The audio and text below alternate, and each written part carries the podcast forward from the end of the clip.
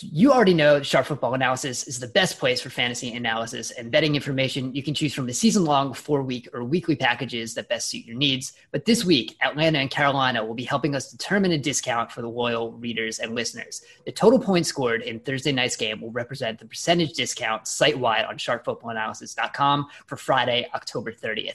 Head to sharpfootballanalysis.com on Friday morning where the discount code will be made available at the top of the homepage. That's sharpfootballanalysis.com.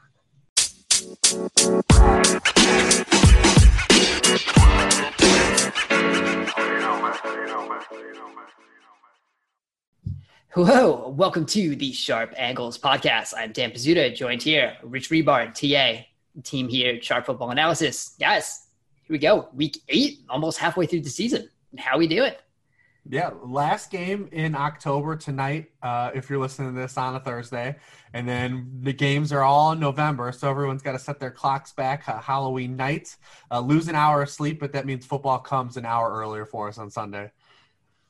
Yeah, and this is the as you talk about November coming in, this is really the first week that we're going to have to pay attention to the weather. I mean, I know that Denver game last week with all the snow, but, you know, there are like 4 or 5 games – especially in the Midwest that have a ton of wind implications. And as Rich knows, from a fantasy perspective, wind is probably the best predictor of kind of over-unders and, points when it comes to throwing the football. So, in Cleveland and Green Bay, Buffalo, Chicago, those are a couple that have winds expected to be like 25 miles an hour plus. And then you add in, I know in Cleveland here, we're supposed to have some light rain. So, it's going to be interesting.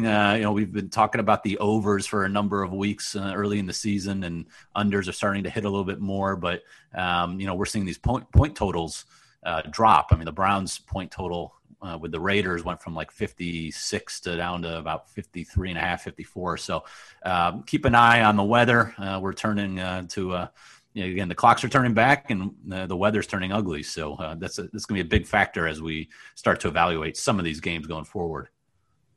Man, I bet that under on Monday, and I just forgot I haven't bet a lot of unders this year, just the way the season's gone. I just forgot how not fun it is having unders. It's not. But I mean, after the hot start, the overs are only 53 and 49, yep. So barely above 500. It's just it's always going to catch up. The inflation of these totals. I mean, the markets, get it. And so, they teams scored over 50 points on average last week, and it went under more often than over, which is pretty crazy to consider. So I think you can continue to see that, going forward. So it's hitting the right spots and hitting the right teams to go under. And definitely that Monday night with that horrible Bears offense with a good defense, they're kind of ripe for unders in general. Yeah, we'll see. And then when you I think, what was it, last Thursday night? I think I had the worst hedge I possibly could have done. I had with the Giants Eagles, had Daniel Jones under 0.5 interceptions because I thought, maybe we'll see. But then I also had Darius Slay to have an interception. So of course, Daniel Jones threw the interception, and it was not to Darius Slay. So it was just a complete miss of all things. And this is why I am not the sports betting guy on this podcast. I just facilitate the conversation and throw out some stats. So do not listen to me for recommendations at all. But while we do that, let's get into some of these games. Let's hit the Thursday night game real quick because I think it's interesting. Like you said, some of the weather we have to watch out for. It's supposed to rain tonight in Carolina, so we'll see that. It's a big reason why Christian McCaffrey's not going to play. We'll get another game of Mike Davis. Carolina right now, I'm looking at DraftKings, -2. I think just this is an interesting game. Carolina's kind of starting to really put things together. This offense is clicking. We got Robbie Anderson, doing the Robbie Anderson thing, getting those, nice short routes. DJ Moore becoming a bigger part of this offense is kind of what we were waiting for earlier in the season. He's hitting more on those deeper routes. Like, he's become the deep threat in that offense. I think this is the one offense where there's two receivers who are separately averaging 40% of the team's air yards, and that's in DJ Moore and Robbie Anderson. So I'm really interested to see, you know, what this team continues to look like, because, you know, this defense kind of, we've talked about it before, it's putting some things together. It's still not great, but it's not the league worst defense that we expected. It's around the league worst against the run, but, you know, who cares? Especially when you're going against, you know, a Todd Gurley led Falcons or rushing attack that hasn't really been able to do anything. So I'm pretty fascinated by what this matchup looks like tonight. What do you guys think? Yeah, I think for a Thursday night game, this is actually a fun matchup. We got the point total above 50 here. And, you know, these teams did just play a couple of games ago.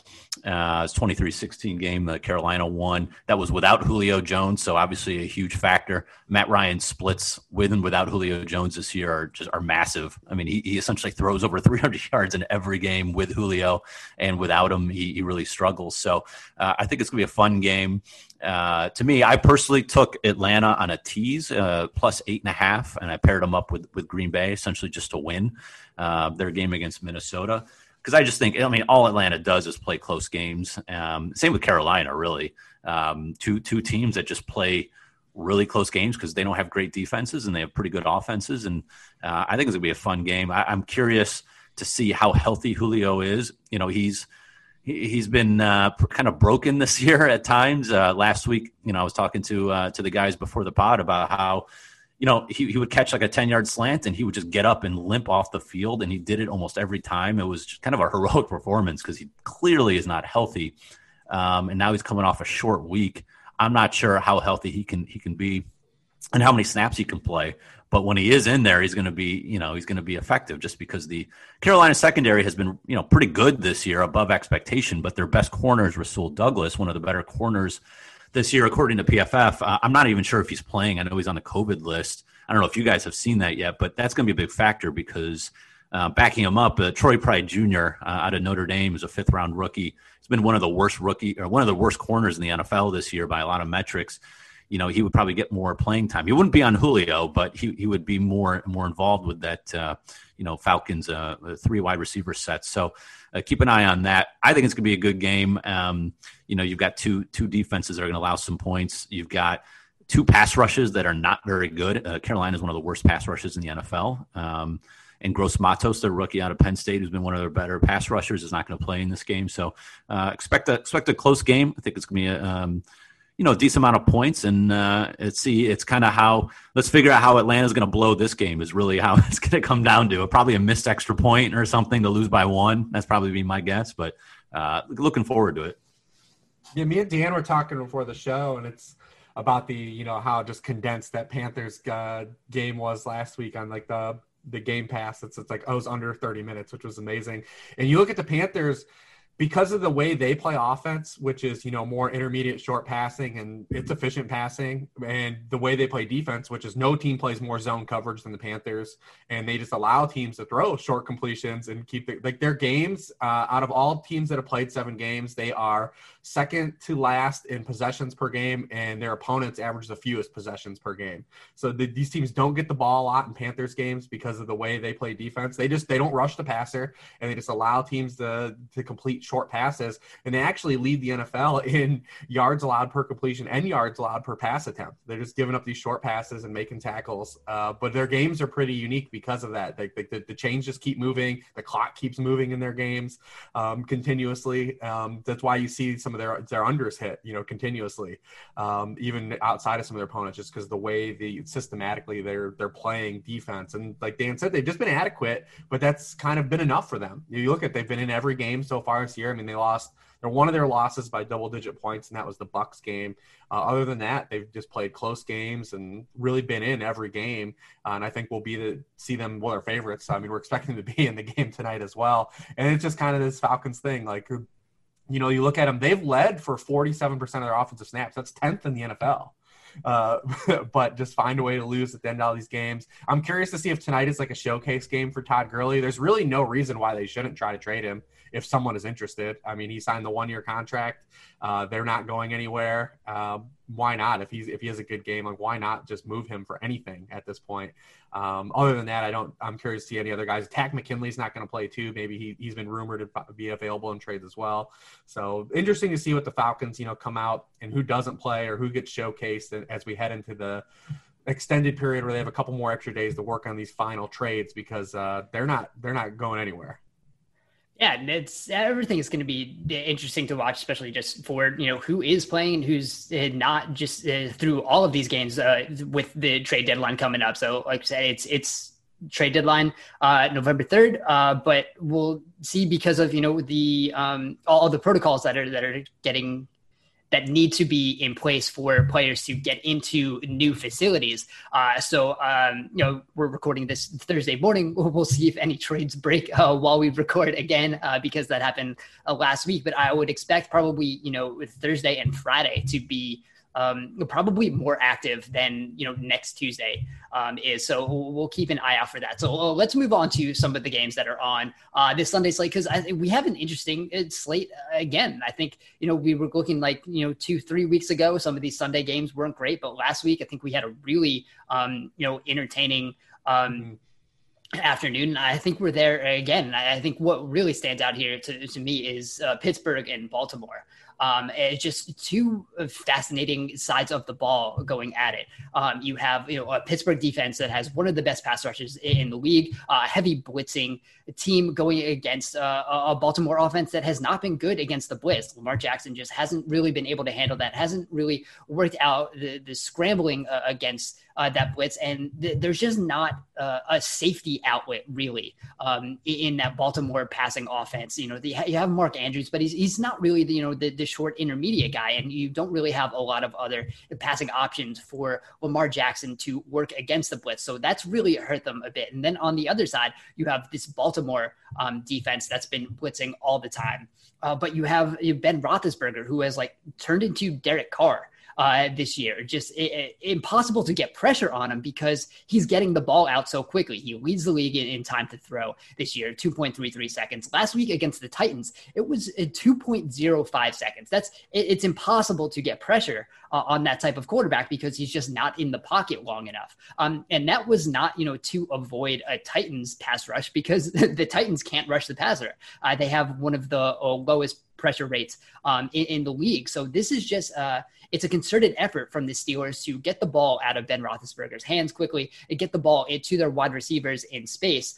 So you're going to be having that go against a Baltimore blitz, but against Baltimore corners who are really good and can hold up in, man-to-man coverage. So just all of this, everything going against both sides of the ball here. It's just a completely fascinating matchup to see what wins out. Yeah, and this line opened interesting at 5.5, and it got bet down pretty quickly down to 3.5 for the Ravens. I personally took Baltimore at 3.5. I had this line 4.5, so it's kind of in between where it opened and where it is now. And I just think, with all things being equal, the line was probably right. But when you add in the fact that Pittsburgh is off of a tough game on the road against Tennessee. Now they have to go back on the road. Again, not huge travel issues, but you're going back-to-back road games against two, tough physical teams. You had to face Derrick Henry, and I get to face, this Ravens team. It's not an easy task. Baltimore's coming off of a bye, and it couldn't have come at a better time. One issue, I think, for Lamar Jackson, he struggled, especially throwing the ball lately. Really, he hurt his knee week 4 against Washington. Was on the injury report against Cincinnati. It was actually, pretty questionable to even play. He missed practice a few times that week, if you recall. The last game before the bye against the Eagles, he did run for over 100 yards, so he did start to pick that up again. So I think the bye came at a really good time for him to get that knee right, because obviously if he's just a pocket quarterback and he doesn't have a big threat to run, it's a totally different way to play him, right? I mean, he's just not nearly as effective. So I think as long as he's healthy now, I think he can do some damage against the linebacking core. I mean, look, Devin Bush for the Steelers, obviously out. He missed the last game.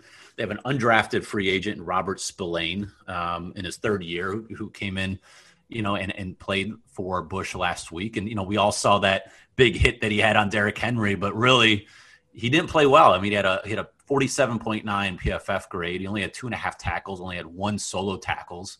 had zero run stops, which is a PFF stat, essentially any stop that constitutes a negative rush play.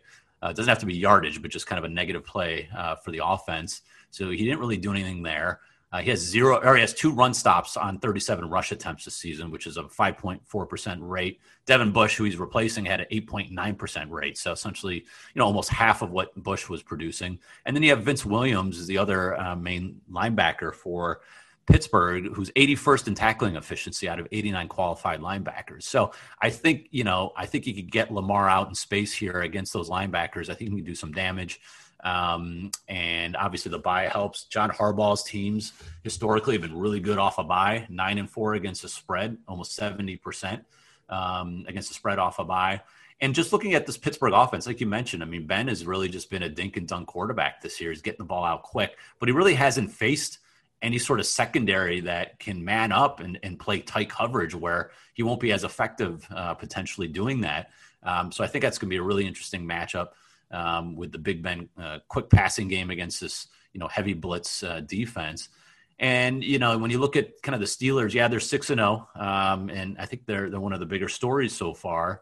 They only have a plus 68 point differential, which if you look at kind of Pythagorean expectation, you would expect the Steelers to win 4.4 games. So really, they've kind of overproduced by 1.6 wins, which is third most in the NFL. You add in the fact that they've had the second easiest schedule according to Football Outsiders to date, that overperformance is even larger. So this really is probably a 4-2 type team that's masked as a 6-0 team, in my opinion. And so if that were the case, if they were 4-2, what would this line be? So all that being said, I think it's going to be a fun game. I think it's always a tough game between these two teams, but I think that you're getting Pittsburgh a little bit overpriced here, in general by the market. And I think that this is a good spot coming off a bye for the Ravens to cover. Yeah, I think that that's the biggest factor. It's the first time I think since Harbaugh's been there that these teams have met with either team coming off of a bye.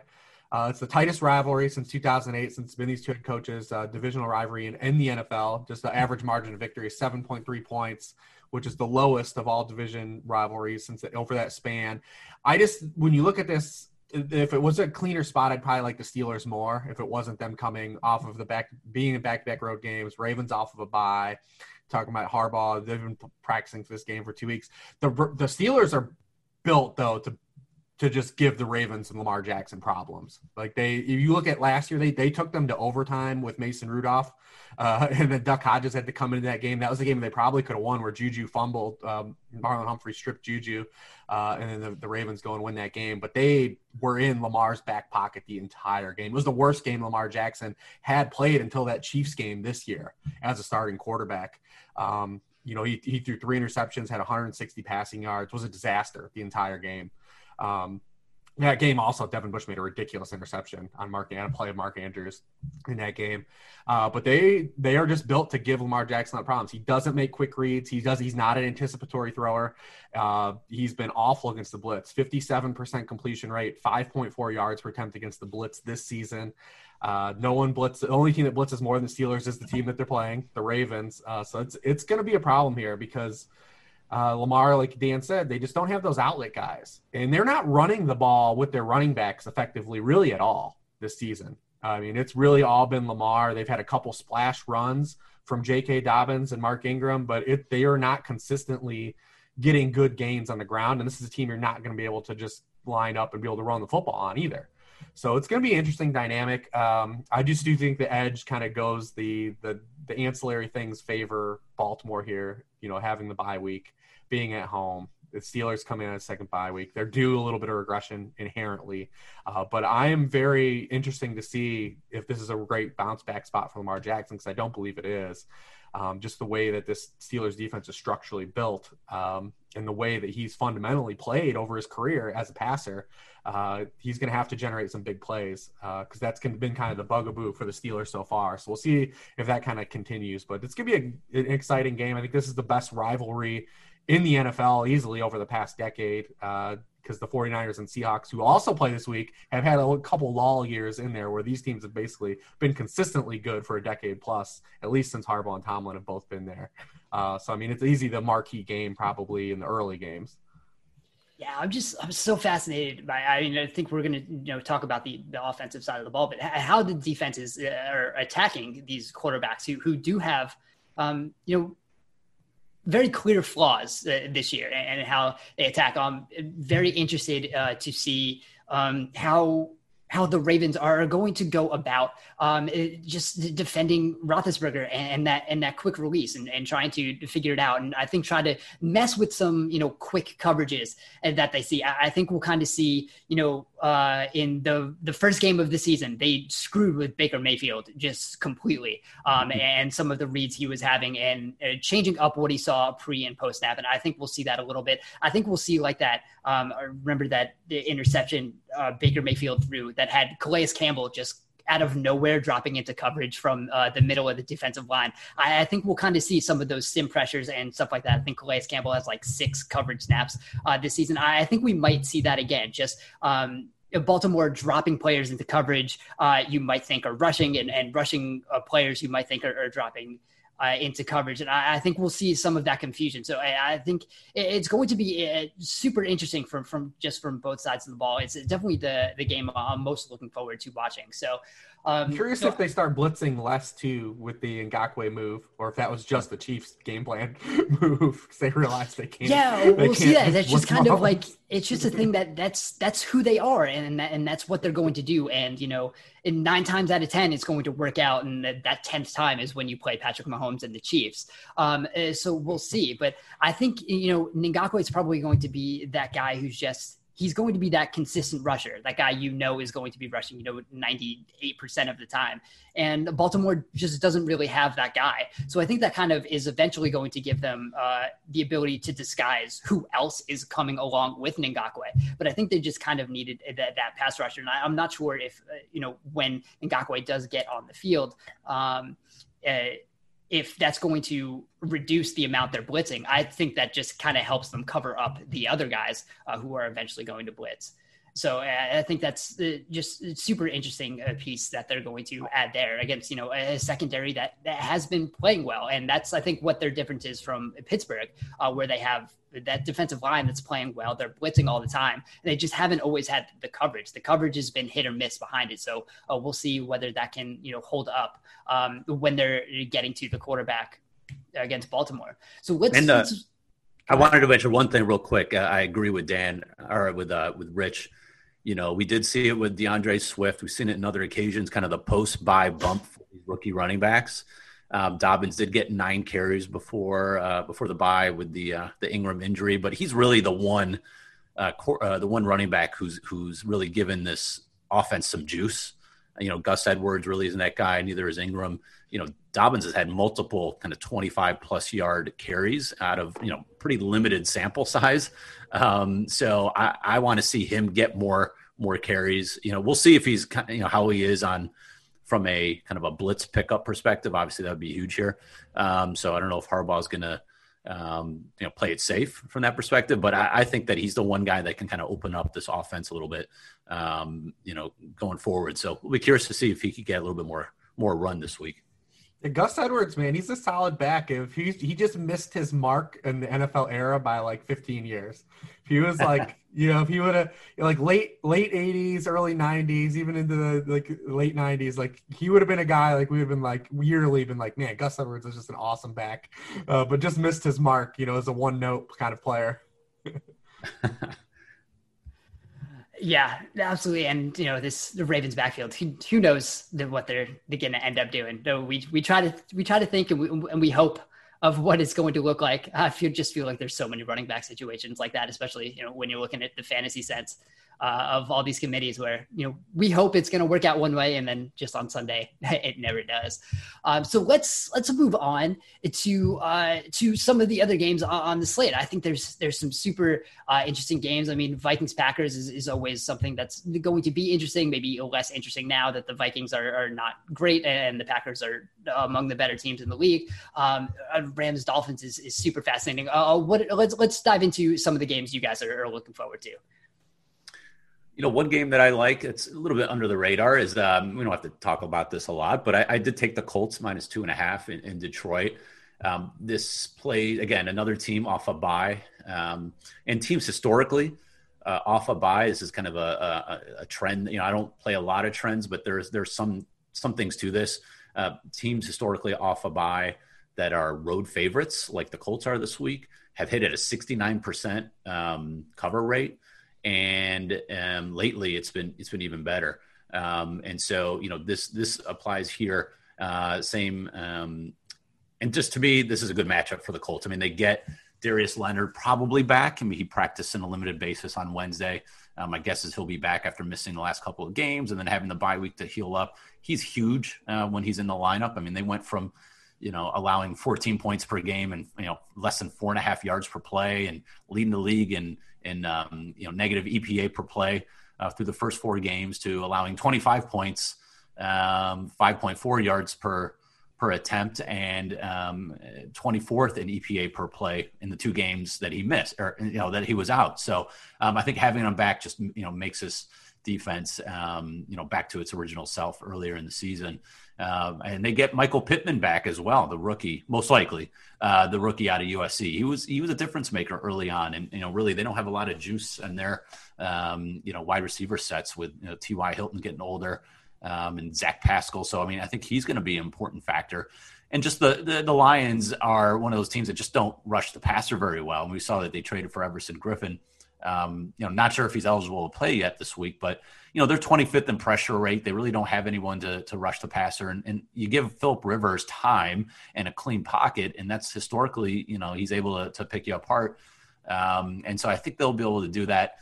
They can run the ball on this really bad Lions run defense with Jonathan Taylor. If you look at, you know, the Colts use 12 personnel on 20% of their snaps, which, you know, they may or may not use more with Pittman, obviously. But the Lions are dead last in the NFL in success rate against 12 personnel. I mean, they've allowed over 6 yards per carry and over 11 yards per attempt in the passing game against 12 personnel. So if the Colts do decide to use, you know, Burton and Doyle, and if Mo Alley Cox does play this week, you know, take a look at that. That could be an advantage for him. But I just think here, you know, you're getting under a field goal. I think you're getting the much better team. You know, Matt Stafford really hasn't faced a tough set of defenses so far. Sixth easiest schedule of opposing pass defenses in the NFL. So I think he'll have a little tougher time against this Colts defense than he has against the Jags and the Falcons, the two worst pass defenses in the last 2 weeks. I just think that, you know, a couple of good matchups here, and the fact that Colts off a bye, getting healthier, I think this is a good spot for them. Yeah, absolutely. And I think the Detroit part of this is interesting, because I think we kind of saw in the last half of that Falcons game, kind of the 2019 Matt Stafford that we kind of were hoping we were going to see as healthy at the start of this season. And that just hadn't been there. But we kind of saw they, you know, abandoned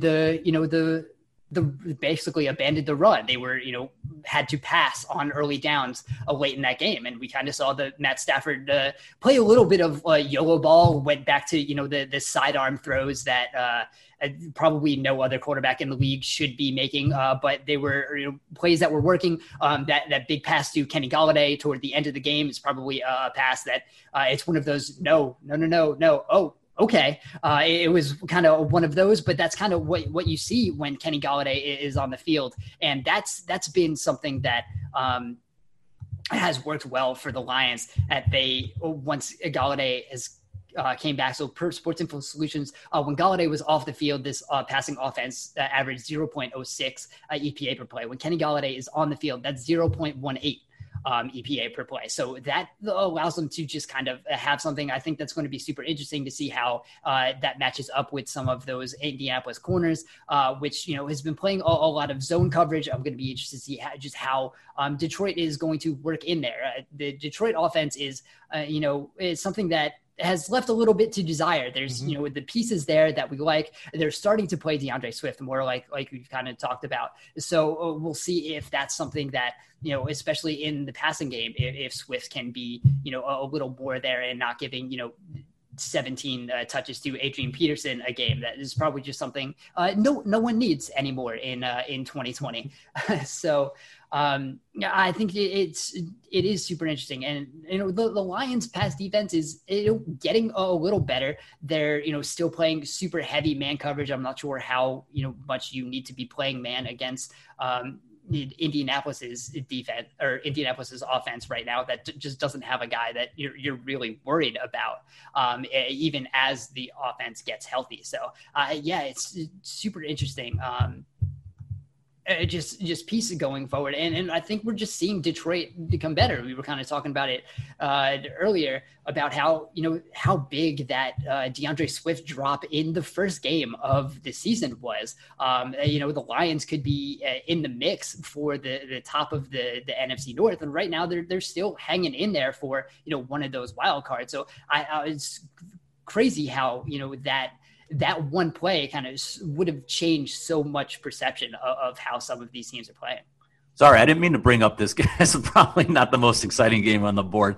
I know you're looking for some of our favorite games, so I didn't mean to bring that game. It's a game I bet, so. But just from a stylistic standpoint, probably wasn't the most exciting game. So I'll let Rich hit on probably a game that might have more fantasy implication, more fun action if you want to go ahead, Rich. I mean, there are some of those on the board, but they're not necessarily like great betting matchups. I mean, like, because like Tennessee, Cincinnati, like is probably real fun for like a fantasy stance. But you know, Tennessee, I think Tennessee's proven like they're kind of matchup proof. I think last week kind of shows like the only thing that hurt them last week was they just didn't run enough plays in the first half because, it, like Dan said, that short dick and dunk Steelers offense kept them off the field. But then in the second half, they put kind of a blitzkrieg on and kind of like were in, you know, probably should have definitely tied the game, you know, at minimum, and had a shot to win. I mean, the Titans are a legit real good offense. And I have someone that's kind of pushed back because they're a weird team, like from a regression stance and how they execute, but they just run pure and they like what they do works. And I'm not going to fight back against it anymore. Yeah, I think we talked about that, of how we're waiting for it and it doesn't happen. I tweeted something earlier in this week about a split that just continues. It was a split from 2019 that I just thought just wouldn't continue. And it is Ryan Tannehill being one of the best intermediate passers in the league. Right now, he's still, you know, among the league leaders in completion rate and on target rate, which he just wasn't in Miami. That just wasn't a thing, but that offense opens it up so much. And he's among has the highest yards after the catch percentage to that area of the field. And when you're thinking of, you know, throws to 11 to 19 yards past the line of scrimmage, that's just not a high yards after the catch area, but the Titans are able to do that. And when you look at some of the other quarterbacks who are among the top leaders, it's, you know, Jared Goff, Jimmy Garoppolo, Patrick Mahomes. It's great offensive systems that are creating space in that area. So they have that. But when you look at Ryan Tannehill throwing deep, he has one of the worst on target percentages and one of the worst completion percentages on balls that are traveling at least 20 yards in the air. So I think that would be a problem for this Titans offense if they weren't so good at creating opportunities in that intermediate area. So I think that's something, and that's when you look at those fantasy options for Tennessee. You know, you have A.J. Brown back, who's a great yards after the catch player, and he's getting those opportunities in space in that area. You have Jonnu Smith who's doing that. So it's something that was the biggest area where I was waiting for a regression, and it doesn't seem like it's going to happen because they're so well schemed to that area of the field, and that's just helping everyone out in that offense.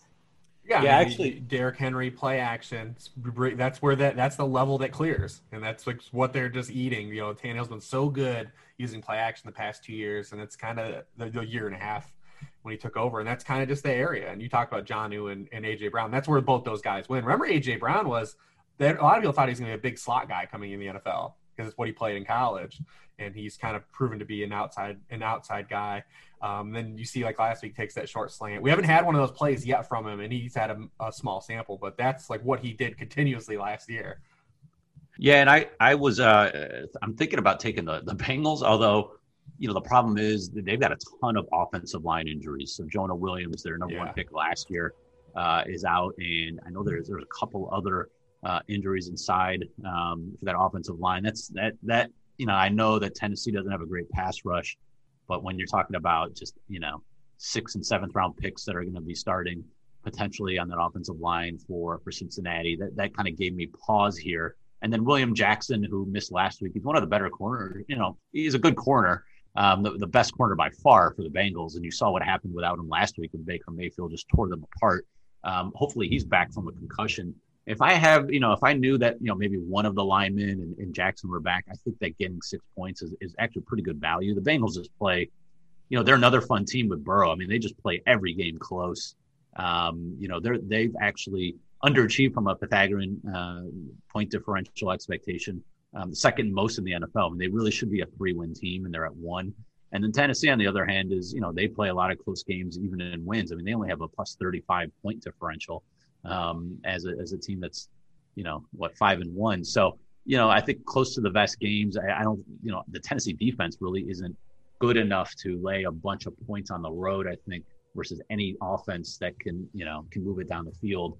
And so to me, this is one that, if I could get some positive injury news from the Bengals in the next couple of days, I think they're definitely worth a look, because at very least you got a strong Joe Burrow backdoor situation. I mean, that guy loves to get kind of late. I mean, he's a scary quarterback when you're betting against him. I was on the Browns last week, and just as a fan too, he's a scary quarterback to go up against late in games. I mean, he just gets the job done. He's kind of like, I'm equating him and Herbert so far to, he's more of like the Drew Brees, kind of short, intermediate, kind of dink and dunk you to death. And he's so accurate and so on time with the shorter passes, especially on third downs. Whereas Herbert's kind of the, moon ball, take the long shots deep down the field. But, Burrow's just a guy that, you want to have in your back pocket when you're getting a bunch of points. So from a betting perspective, like I said, I'm going to take a look at this injury report going forward, just because I think both teams just play too many close games here, to lay that many. But I think this is one of the better, kind of more fun, under the radar fun games, I think, that are going to be out there on Sunday. And I think all the Bengals just play fun games, but you nailed it. I mean, Burrow's 5th in the NFL in completion rate on throws within 15 yards of the line of scrimmage, and he's 29th outside of it. And some of that is, offensive line induced. Can't really set up, the timing that you want to see with their offensive line. I mean, he's on pace for like 770 dropbacks this year, which is pretty insane. And he's, probably going to get sacked 75 times. Not quite that much, but it's crazy amount of sacks he's going to take, just because the Bengals just keep throwing.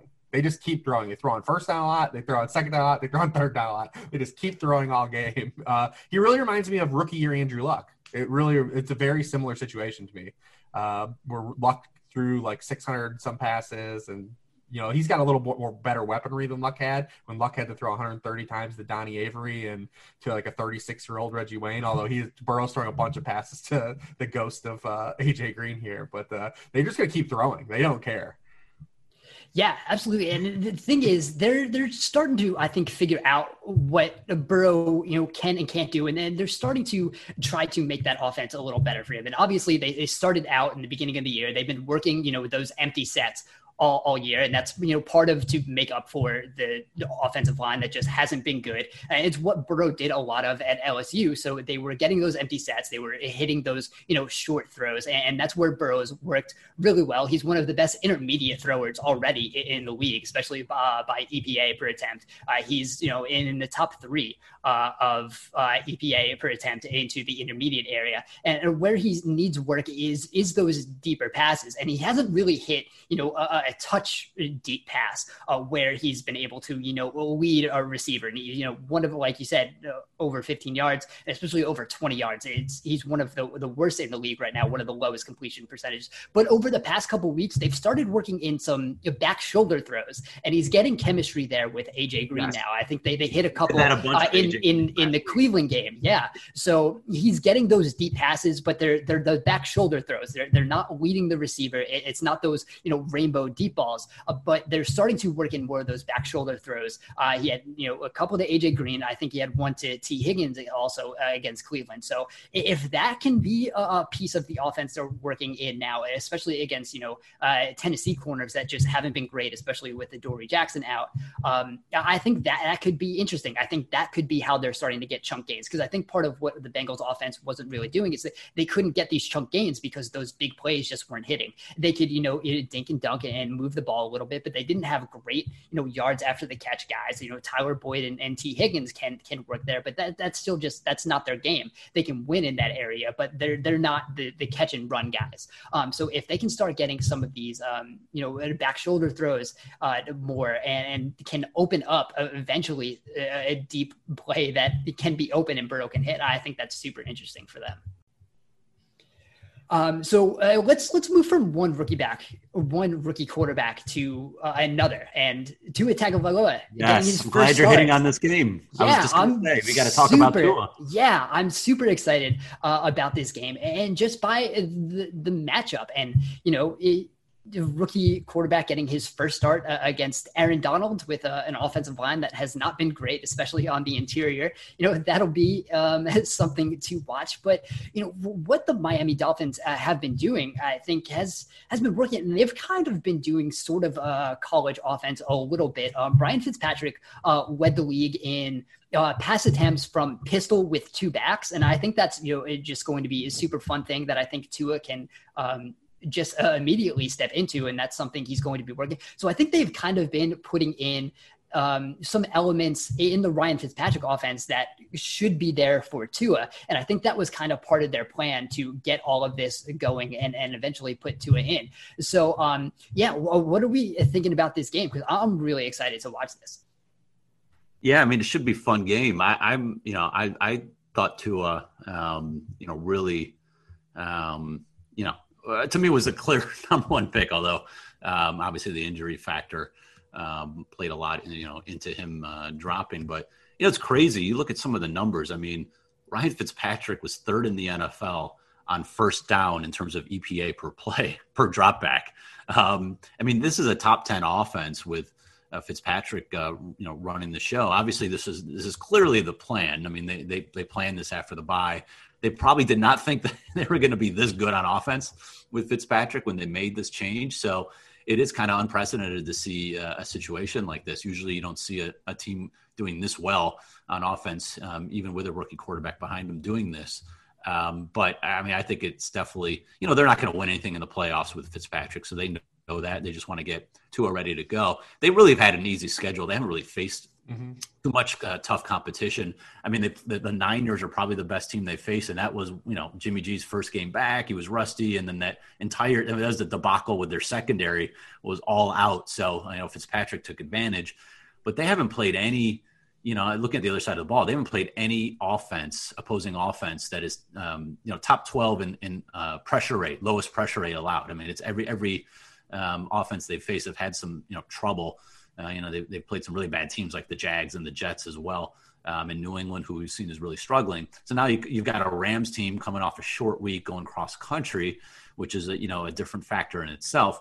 But just from a pure matchup standpoint, the Rams have matchups up and down the field. I mean, they're fourth best in run offense efficiency against the 30th ranked run defense. I mean, they're eighth in explosive run percentage. Miami's allowed the second most explosive runs in the NFL. You're looking at a pass defense that, has been okay, but, the 23rd in explosive pass plays allowed. And we know that Goff is really good. He's just a totally different quarterback when he's protected. He doesn't have to go up against a big pass rush. And Miami, kind of middle of the pack in terms of pass rush. But as I mentioned, they haven't faced a good offensive line all season. And the Rams are second in essentially lowest pressure rate allowed. And Goff is just much better as with a clean pocket, one of the best in the NFL. So from just that perspective, I think the Rams have a ton of really good matchups. And it's just a matter of, how good, can Tua right away duplicate what Fitzpatrick has done? I just can't see it. So from a betting standpoint, I actually like the Rams here a little bit. I just don't think that, he might be okay, but he's not going to just step in and do what, essentially be one of the top five passing offenses on early downs in the NFL like Fitzpatrick has done.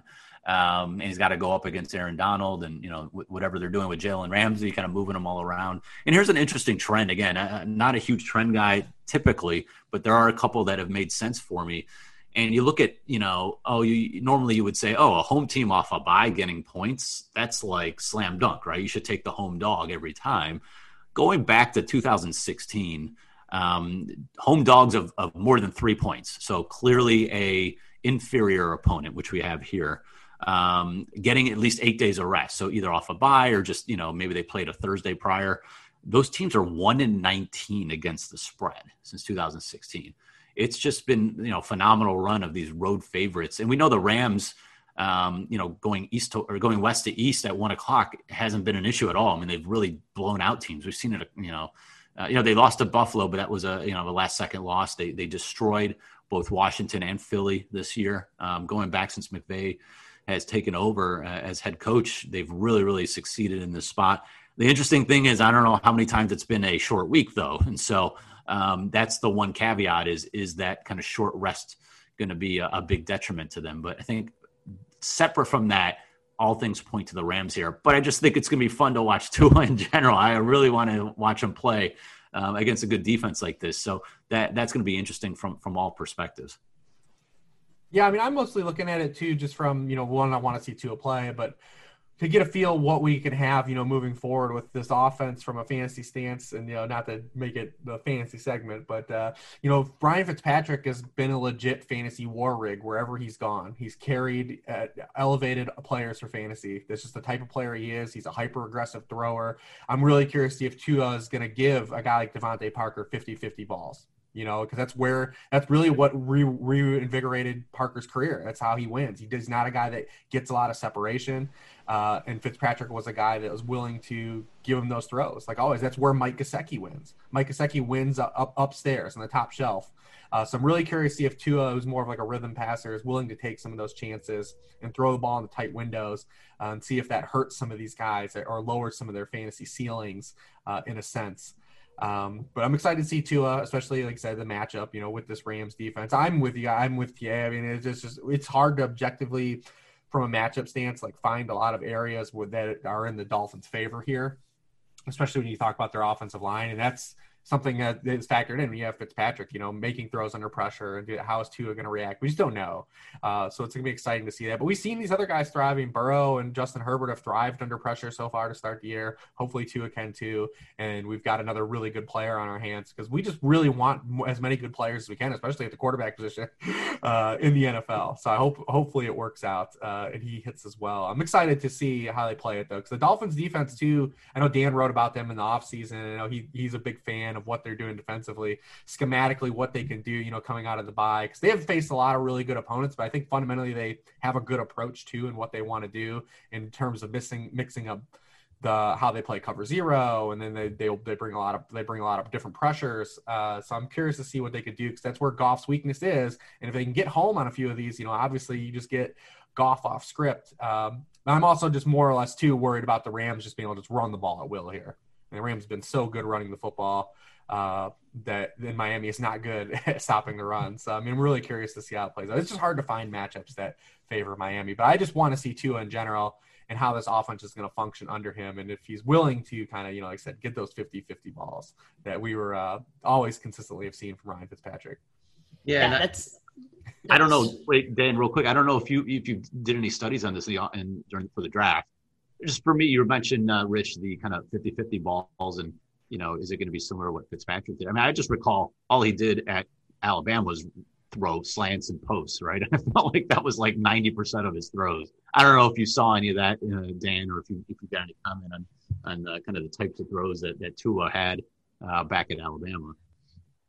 I didn't really look into – I don't have that specifically, but I know I did look when I did some of the, the accuracy and looking at that, Tua it's super accurate to every area of the field. So I'm not really worried about that, but, Rich, like you said, whether it's, he's going to be trying to fit into some of the tight windows that, Devontae Parker kind of creates or the separation he doesn't create. I think that'll be the interesting thing to watch and how that, that offense works. And like you said, on defense, yeah, Miami's defense is just super fascinating. The coverage is exactly what you wanted. It was what you were hoping was going to happen when, they signed Byron Jones, Xavier Howard back, Xavier Howard playing like one of the best corners in the league right now. And there were some trade rumors with him that bubbled up. I think Miami kind of shot those down. That didn't make a lot of sense. It doesn't make sense to trade one of those really good corners. And, you know, but the split is there. Miami is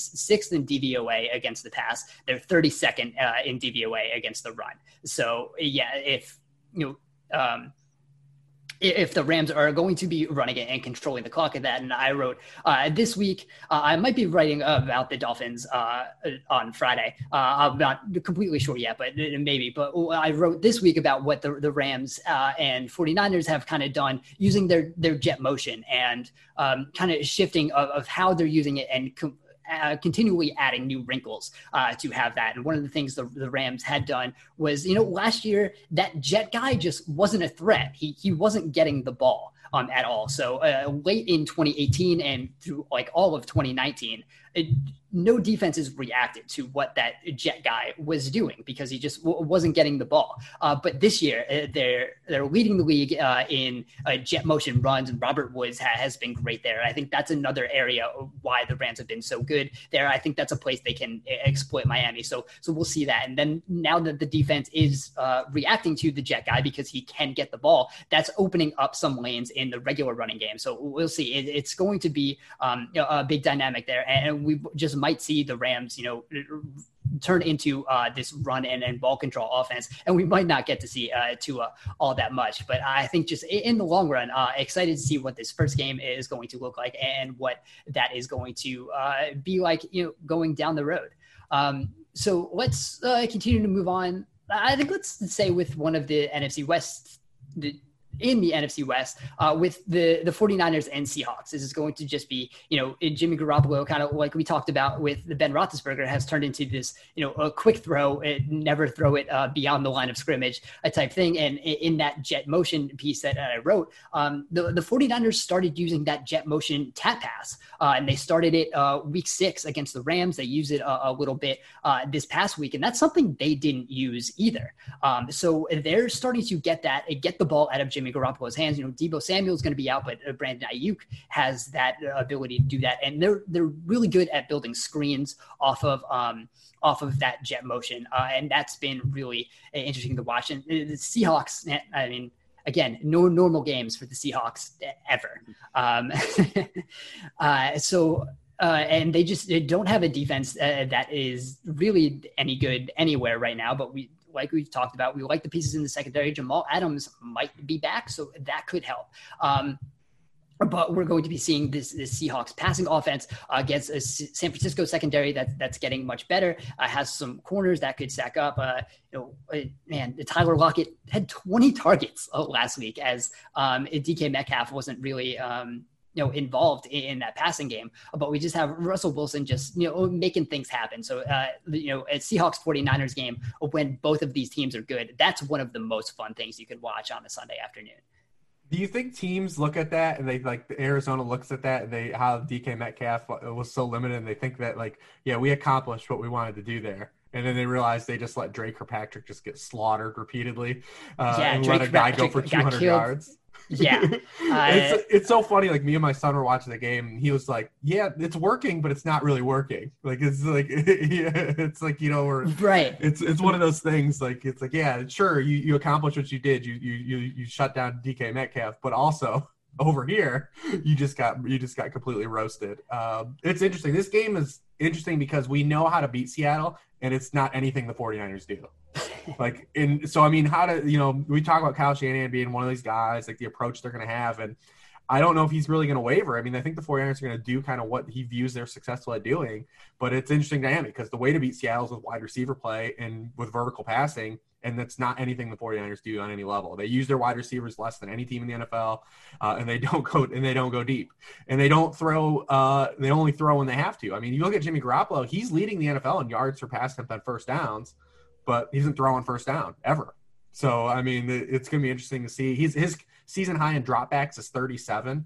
And if you look at against Seattle, just the way they force teams to play, I mean, 56, 47, 62, 52, 42, 52 dropbacks against them in their games. It's just not what the 49ers do, but it is kind of the way you kind of – it's built in to beat Seattle. I mean, they're actually decent against the run because they have just big, like, run-stuffing guys instead of pass rushers. And they did add Carlos Dunlap. I don't think he's going to be able to play, right? I don't think – No, he won't be able to get invites on it. Yeah, so he's not going to be here. But they have guys built to stop the run but don't get after the passer.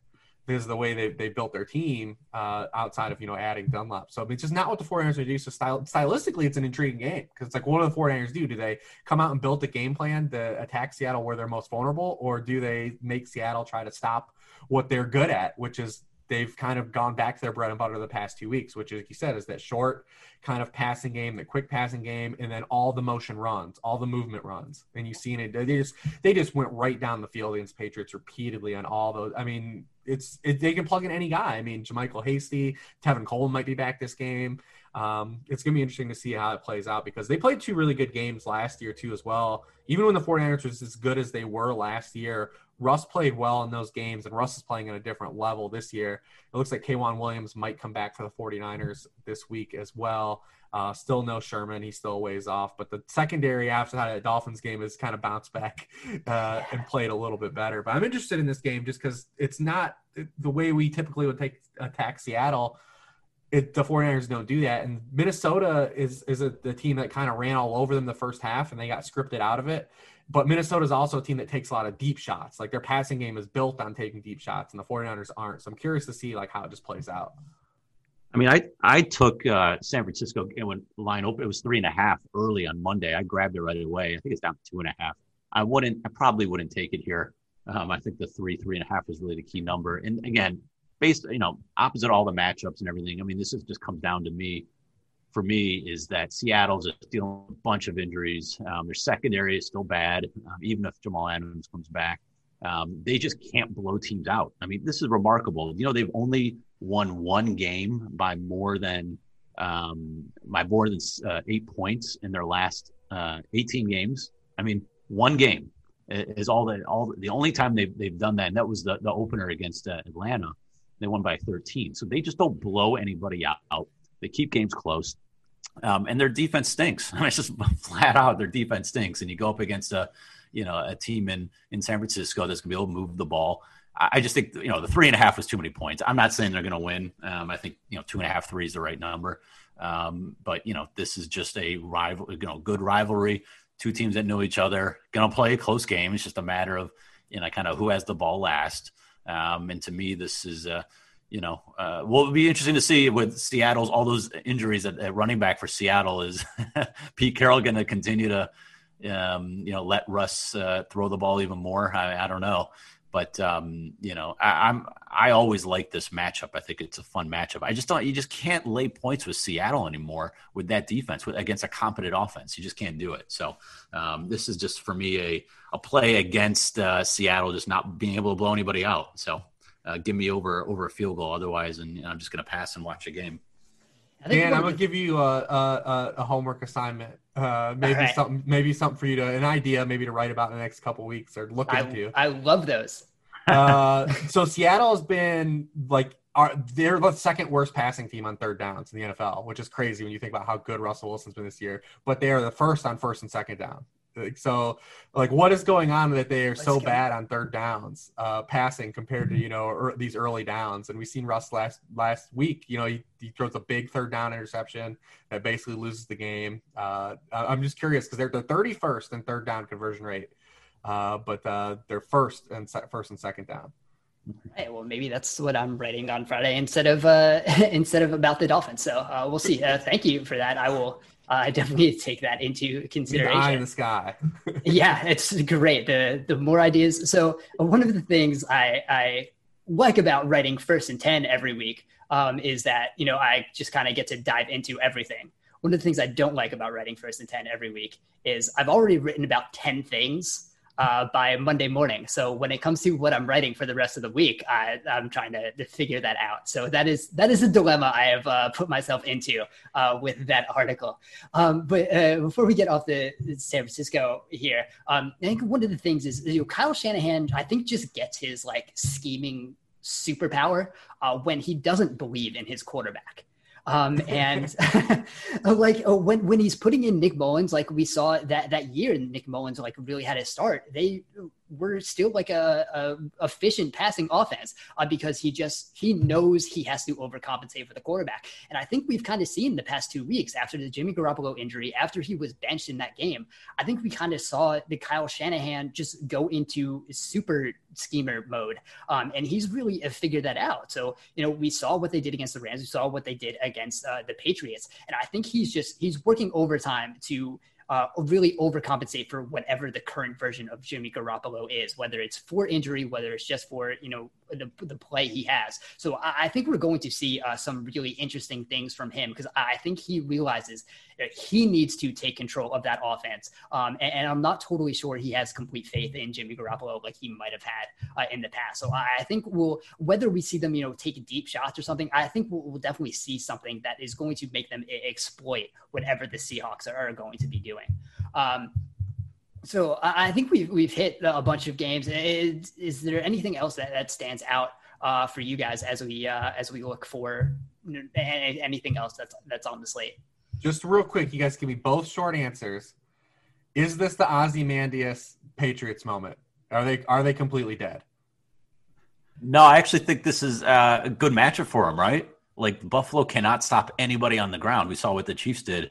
And that's the only thing that New England could do is run the ball. I think this is, I'm contemplating pulling the trigger on the 3.5 for New England. They burned me last week. What a terrible play that was. I took them against San Francisco. I don't know what I was thinking. Horrible matchup. I thought it was just a matter of, hey, Cam didn't get practice time. They're just kind of all whacked out there. It was a bad week against Denver. They're going to bounce back, and they just look horrible. Much better matchup. And we're seeing the real Josh Allen, by the way. I think no more MVP Josh Allen talk. He's been awful lately. So this is to cover, maybe to win. I don't think they're going to make the playoffs, but I think from a pure 1 week matchup perspective, I think the Patriots are due to play well this week. Yeah, I think it just depends on whether Cam Newton's healthy or not. If he's not, and he's going to play like he has been the past couple of weeks, then they're dead. They can't do anything, because so much of what we liked about their offense was built around that run game, and that was a lot of the Cam Newton designed quarterback runs. He was running 12 and 15 times a game, and they're not doing that the past couple of weeks, and they don't have offensive weapons that can bring an efficient passing game, and the defense just isn't as good. But we knew that. But what was the saving grace was that offense was really good. And it was well designed. And I think just over the past couple of weeks, and I think we kind of have to remember, Cam Newton had the COVID a couple of weeks ago. So I'm not sure if that's the reason, but if he's not 100% physically, there's a completely reasonable explanation for that. And I think we've kind of see that going forward. So if Cam is not completely healthy, and he's not going to be able to be that, Superman figure that was leading that offense at the beginning of the year, then yeah, they're just not going to be able to do anything. I think. What receiver are they going to trade for? You got any predictions? I mean, they're either going to, they could, if they lose, I think Stephon Gilmore might be gone, right? I mean, why not? Why wouldn't you just sell at this point? Like, what are you going to do? Why are you holding pieces? But if they win, maybe it's worth taking a shot. I mean, it sounds crazy, like an AJ Green or just somebody who can at least help that offense.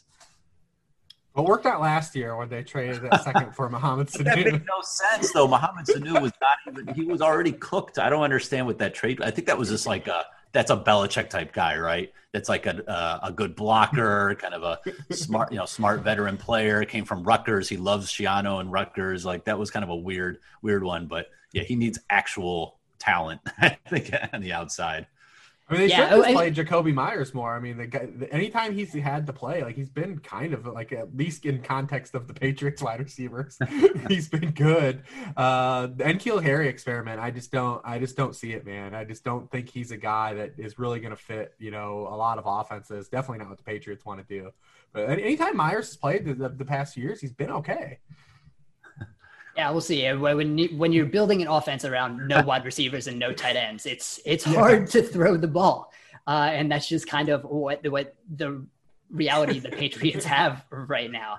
And you know, even some of the moves that they've tried to make, just, you know, something happens, it doesn't work. Like even the Sanu trade, as much as bad as the second round pick looked, you know, Sanu also, you know, sprained his ankle once he got to the Patriots. So that sapped out even more productivity. So anything that could have been salvaged from that trade, just was completely sapped once he, you know, had the injury when he was on New England. And then you look at, you know, they tried to draft two tight ends this year. Neither one of them have really hit. Devin Asiasi can't even see the field. So I think they were just kind of hoping they could build this offense in one way. And it just hasn't worked. And without Cam Newton being the Cam Newton he was for the first 2 weeks, there's no way this offense can move the ball. They have to be a run heavy offense because just passing, it's not going to work. They don't even have the guys they can really scheme open. Like you said, N'Keal Harry, he can't even be schemed open, which is just how much he struggled to separate. So we'll see there. I think we'll know before we go for this Monday night game. There has now just been a Giants player who has tested positive for COVID. I believe that is Will Hernandez has been placed on the COVID list. A couple of Giants coaches have been sent home. They're playing on Monday night, so it does give them an extra day to see what's going on and have, you know, everyone else test negative. But we will keep an eye out for that. We should just note that at the end of the show here. So don't forget if you're listening to this before the Thursday night game, the point total of Thursday night's Panthers-Falcons game is going to be the discount code for all of the anything you can get at Sharp Football Analysis. So, and if you're listening to that after that, it's still, if you're listening to this on Friday, it's the code going to be good for all Friday. So just keep an eye out for that. Thank you guys for listening. You can find Rich on Twitter at Lord Reeves. You can find his worksheet at Sharp Football Analysis. Still, you know, the best place you can get any fantasy information. Listen to the Pre-Snap Motion podcast, which Rich does with Chad Scott. That's a great fantasy podcast. You can find TA on Twitter at CleaveTA. He's going to have a betting preview up later in this week. And check out his injury report. We have kind of the most in-depth injury report that you could be wanting for betting and fantasy. You can find me on Twitter at Dan Pizzuta. Thank you guys for listening, and we will talk to you again soon.